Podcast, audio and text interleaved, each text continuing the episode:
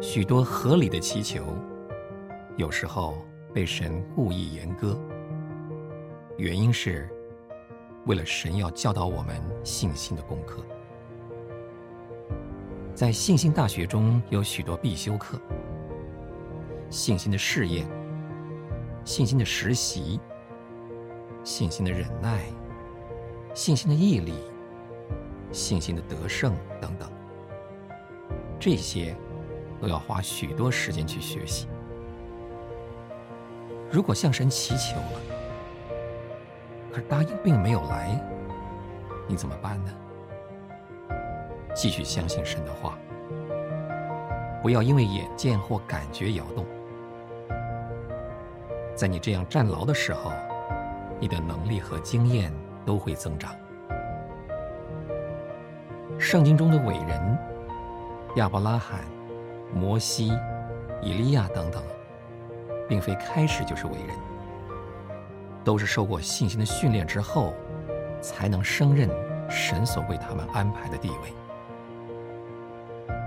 就像约瑟，诗篇一百零五篇十九节说：“耶和华的话试炼他，试炼他的，并不是囚犯生活的苦楚，而是早年神在梦中应许他的话，他将比他的哥哥们更高贵。”这句话常在他面前。按照他一生的经过，这个应许的实现。好像是不可能了。现在他孤孤单单的被囚在牢狱里，受着冤枉。别人应该下狱的，倒得了释放。他在监中不知祈求过多少次，求神使他恢复自由。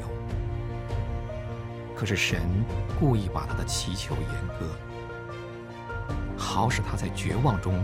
多学习信心的功课，等到他的灵性长进了，神所说的话应验了，神看他有爱心和忍耐，对付他的哥哥们了，神就把它放在首相的地位。这样的经历是非常难受的。